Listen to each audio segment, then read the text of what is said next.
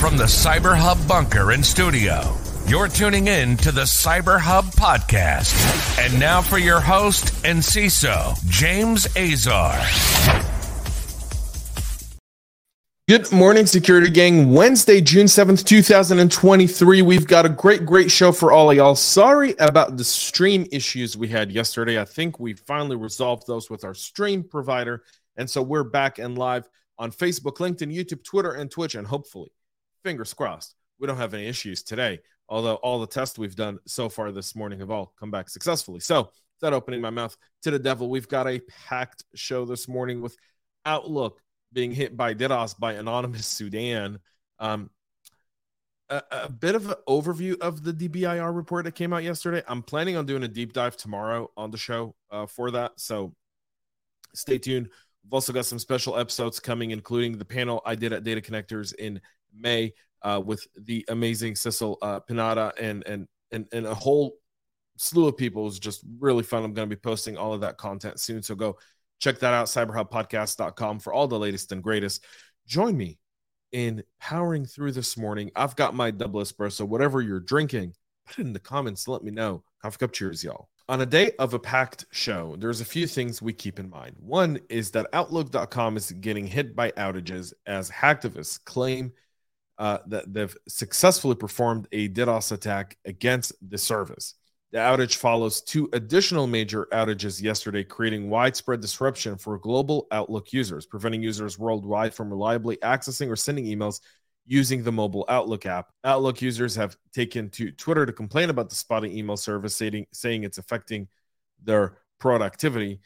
That tends to be what DDoS does to the Microsoft said that these outages are caused by technical issues, posting to Twitter a series of updates uh, the problem is that there's someone else in there kind of saying, Hey, Microsoft, this isn't necessarily technical, y'all. We're kind of coming after you.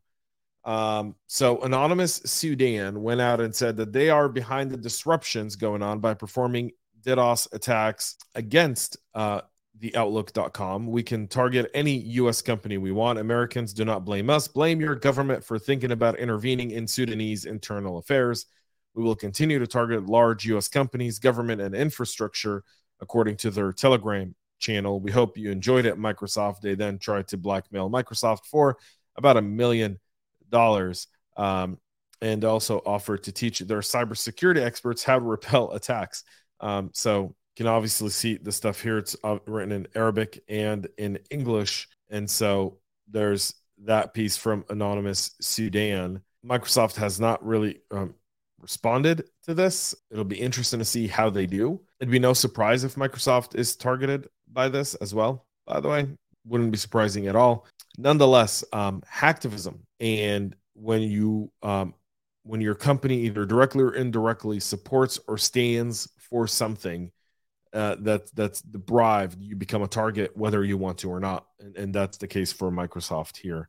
So there's that. Android issued a security update for the Android operating system, resolving over 50 vulnerabilities, including an ARM Mali GPU flaw exploited by spyware vendors.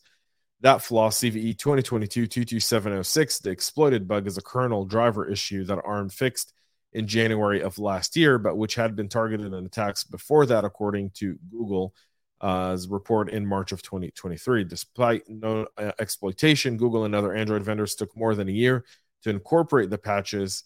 Curiosity as to why. Last month, Google resolved another Android bug ex- exploited by spyware vendors as a zero day track to CVE 2023 0266. And so this one will be available in the first week of June. It'll split into two. There'll be a June 1st uh, uh, update and I believe a June 5th update for your Android system. So just make sure you're getting those updated. A new PowerDrop malware is targeting the U.S. aerospace industry. An unknown threat actor is being observed targeting the U.S. aerospace industry with a new PowerShell based malware called PowerDrop. The PowerDrop uses advanced techniques to evade detection, such, such as deception, encoding, and encryption. According to Adlumin, which found the malware implemented in an unnamed domestic aerospace defense contractor in May of 2023. And I hope it's Adlumin. I think that's the name. The name is derived from the tool Windows PowerShell used to uh, to contort the script and drop from the uh, drop string used in the code for padding. PowerDrops also post is a post exploitation tool, meaning it's designed to gather information from the victim network after obtaining initial access through other means. The malware also employs the ICMP uh, request messages as beacons to initiate communication with command and control servers. The server, for its part, responds, back with an encrypted command that's decoded and run on the compromised host. A similar ICMP ping messages is used for exfiltrating the results of the instruction. What's more, the PowerShell command is executed by means of the Windows Management Instrumentation Service, indicating the adversary attempts to leverage living off the land tactic to sidestep detection. So another massive, um, um, another very intrusive type of malware uh, targeting a critical part of our economy. Two and a half million people are impacted by an Enzo Biochem data leak after a successful ransomware attack that could lead to identity theft, among others. Now, why is this important? For many of you who post your 23andMe testing results and you want to find out your ancestry, which I absolutely salute, and I hope you do that, but be smart about it. So, Enzo Biochem, Biochem is a life sciences and molecular diagnostic company based in New York. They provide clinical research services and develop products such as DNA tests. Two and a half million individuals uh, had their health information and social security numbers compromised.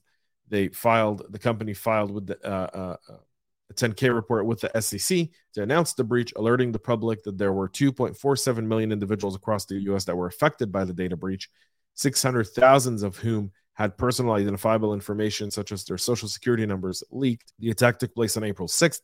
The company confirmed a ransomware attack had breached its external systems, and on April 11th, it determined definitively what kind of data had been leaked, including names and testing information, and is now disclosing the incident publicly.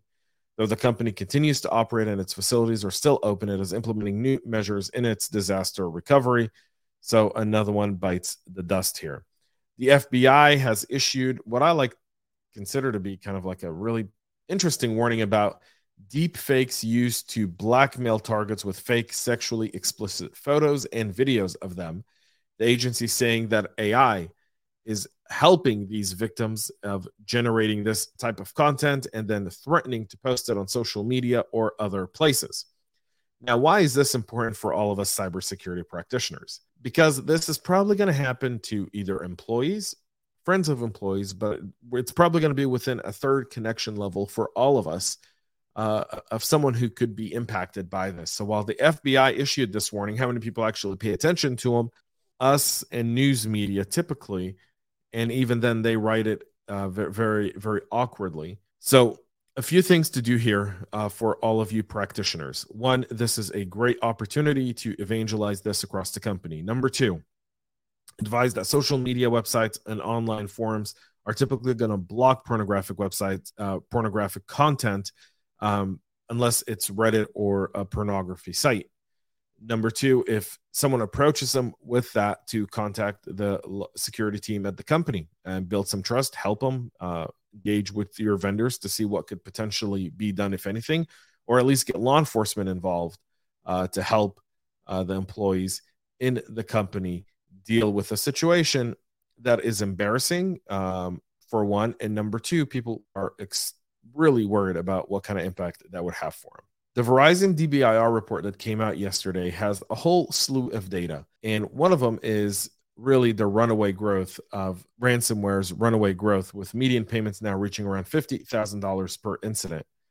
The latest, the full three quarters of data breaches in last year involved a human element, although web application vulnerabilities were on the rise. In fact, almost top level there. Social engineering incidents have almost doubled since last year to account for 17% of all breaches. And again, as we settle into this new hybrid work return to office norm, we focused so much over the last three years of kind of the work from home. But now it's time for us to get back to we're back to normal. And and, and that normal is going to introduce new risks and, and people's behaviors have changed online in this time period as well. So what you're seeing in this report is there's the human element is still critical, but you're also seeing the software supply chain be, be even more. And I'm going to double down on this tomorrow on tomorrow's show. Uh, I've read every single piece, and, and everyone's kind of picking the cookie cutter stuff that Verizon wants you to pick out.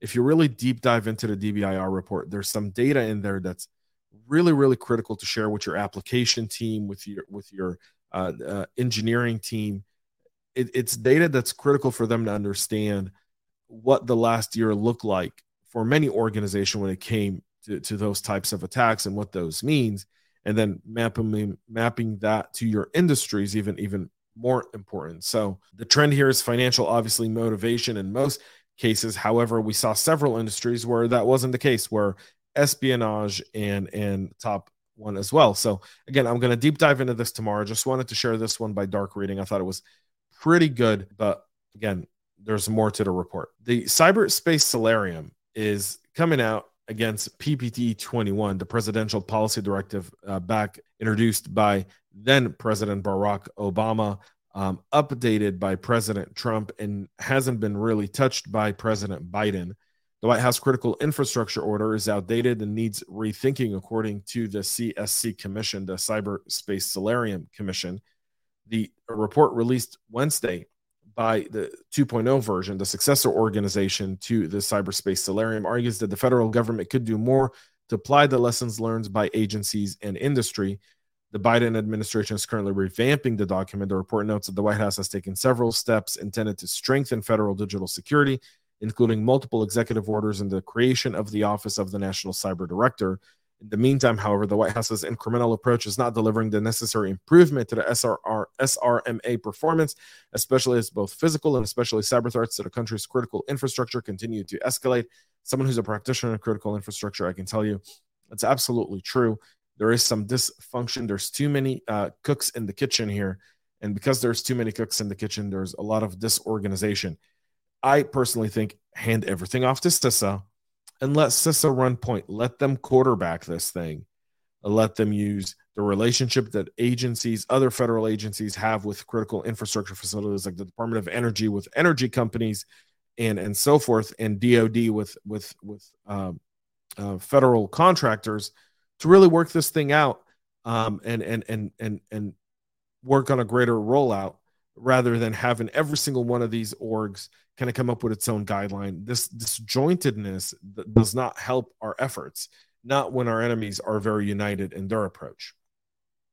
Everyone's talking about Apple's new VR uh, product from the uh, Worldwide Developer Conference on Monday, but some people forgot about some of their privacy and security features that they're going to be rolling out to devices later this year, including Apple Safari's browsing browser is getting an improved private browsing mode, which will lock when not in use, so that users can leave tabs open if even if they need to step away from the device.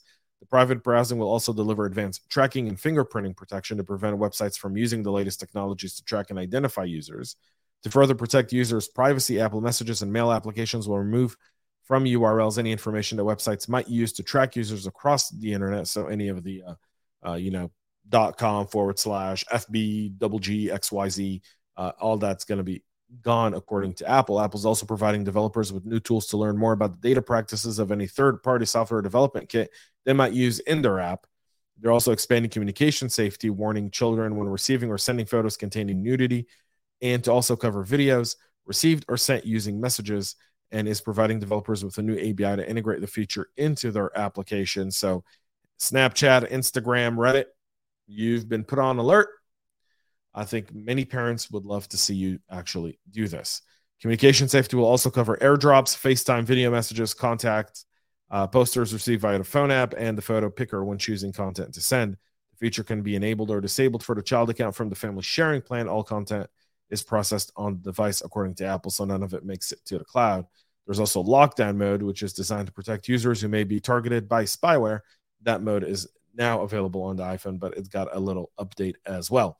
That's it for our show this morning. We'll be back with a whole lot more tomorrow, where I'll be doing a deep dive into the Verizon DBIR and covering all the latest. Thank you all for tuning in. Make sure to subscribe. And until then, have a great rest of your day and stay cyber safe. We love feedback, so make sure to connect with us on social media and subscribe to our podcast on your favorite podcast listening platform.